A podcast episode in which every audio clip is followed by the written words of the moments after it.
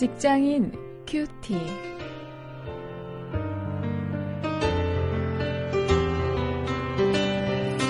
여러분 안녕하십니까? 2월 24일 오늘 마태복음 5장 27절부터 32절까지 말씀을 가지고 오늘은 가정 문제를 함께 생각하겠습니다. 가정을 지키기 위하여 이런 제목입니다.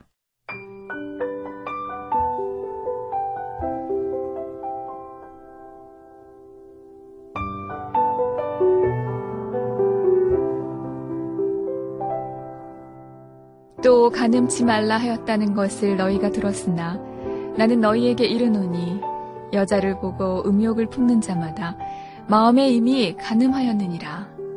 만일 내 오른 눈이 너로 실족게 하거든 빼어내 버리라.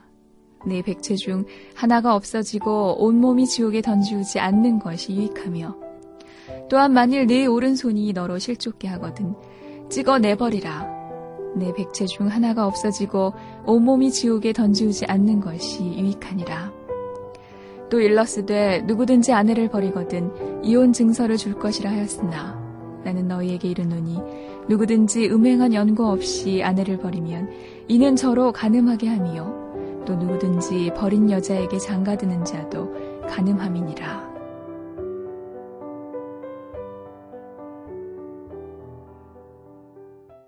요즘 우리 시대의 이 가정 문제는 참 어, 심각한 사회 문제가 되고 있죠. 이혼이 우리 사회에도 만연하게 되었고요. 또 수시로 우리가 어, 접할 수 있는 어, 그 가정의 여러 가지 어려운 그 성적인 방종하는 사람들의 문제 이런 문제가 우리 시대에 결코 외면해서는 안 되는 그런 문제가 되고 있습니다. 그래서 교회에서도 이 가정 사역에 많은 관심을 가지고 있는 것을 보게 됩니다. 예, 바람직한 일이라고 생각을 합니다. 오늘 그 문제를 예수님의 산상수훈 교훈을 통해서 함께 생각해 보도록 하겠습니다. 먼저 27절부터 30절까지에서 예수님은 이 간음을 다스려야 한다는 말씀을 하십니다. 일터에서 이 가정을 제대로 지키려면 이 마음의 간음마저 다스리라는 그 예수님 말씀을 오늘 우리가 명심해야 합니다. 어, 사람들은 당시에 생각하기를 이 간음이라는 것은 이 실제적인 간음, 그 행동, 으로 나타나는 그 간음만이라고 생각을 했습니다. 그런데 예수님은 단호하게 말씀을 하십니다. 마음으로 간음했다. 그것은 실제의 간음과 다르지 않다고 말씀을 하시는 것입니다. 그 일터에서 남녀 직원들 간에 뭐 불륜 사건이 있을 수도 있고 또 요즘에는 인터넷을 통해서 이 음란 사이트에 접속해서 즐기는 그런 일이 일반화되어 있어서 참 큰 문제가 아닐 수 없습니다. 만약 오늘 우리 시대에 주님이 다시 오셨다면 이렇게 말씀을 하셨을 것입니다. 포르노 사이트를 보고 음욕을 품는 자마다 이미 가늠하였느니라. 우리가 단호하게 결정해야 합니다. 예수님이 아주 강한 어조로 말씀하시는 대로 이 눈을 빼버리겠다는 그런 자세로 말이죠. 이 클릭하는 손목을 찍어버리겠다는 그런 자세로 우리가 우리의 가정을 지키고 또 결혼의 순결을 지키겠다고 결단할 수 있어야 하겠습니다. 예수님이 말씀하시는 그 마음의 가늠을 다스릴 수 있어야 한다는 것. 어, 이것 우리가 명심해야 하겠습니다. 또 31절, 32절에서 어, 오늘과 같은 이혼 시대의 가정을 지키라고 예수님이 말씀하십니다. 이 예수님 당시의 유대인들은 그 이혼을 아마 요즘 우리만큼 어, 자주 했던 모양입니다. 물론 모든 사람들에게 해당되는 것은 아니었을 것입니다. 유대인들은 이 신명기 24장 1절에 이 수치되는 일이 있을 경우에 아내에게 이혼 종수를 써주고 버려도 된다 하는 말을 악용을 했습니다. 그 수치되는 일을 자기들 나름대로 이 결정을 하는 것입니다. 그래서 이 심지어 음식을 태웠던 아내를 어, 버리기도 했습니다.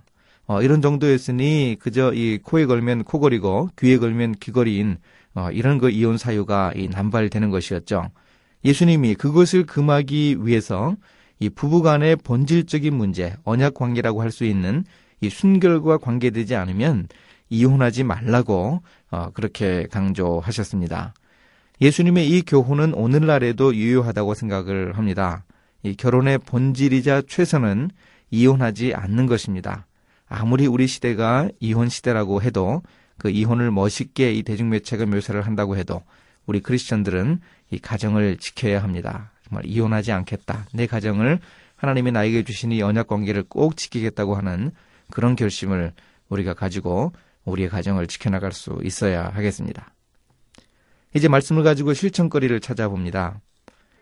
내가 가정을 아름답게 건강하게 유지하는 일에 소홀했던 것이 무엇인가 한번 좀 돌아볼 수 있기를 바랍니다.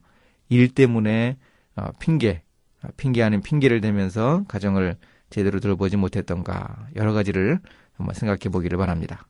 또 주님이 지적하시는 그 마음의 간음을 해결하기 위한 이 나의 응답, 나의 조치를 한번 좀 생각하고 좀 적어볼 수 있길 바랍니다.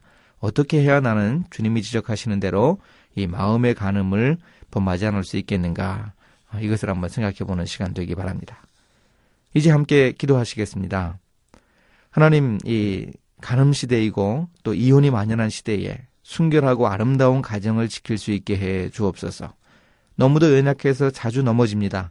그러나 하나님을 의지하는 믿음과 용기를 주시옵소서. 예수님의 이름으로 기도했습니다. 아멘.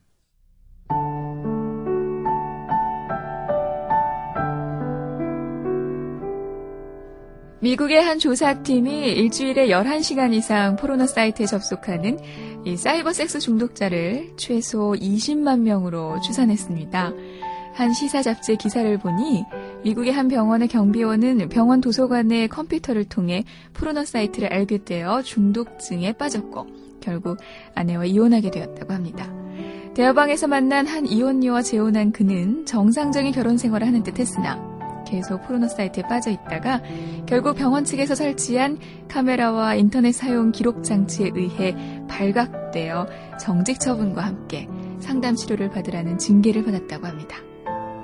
이런 사람들이 우리 주변에도 더러 있을 것입니다.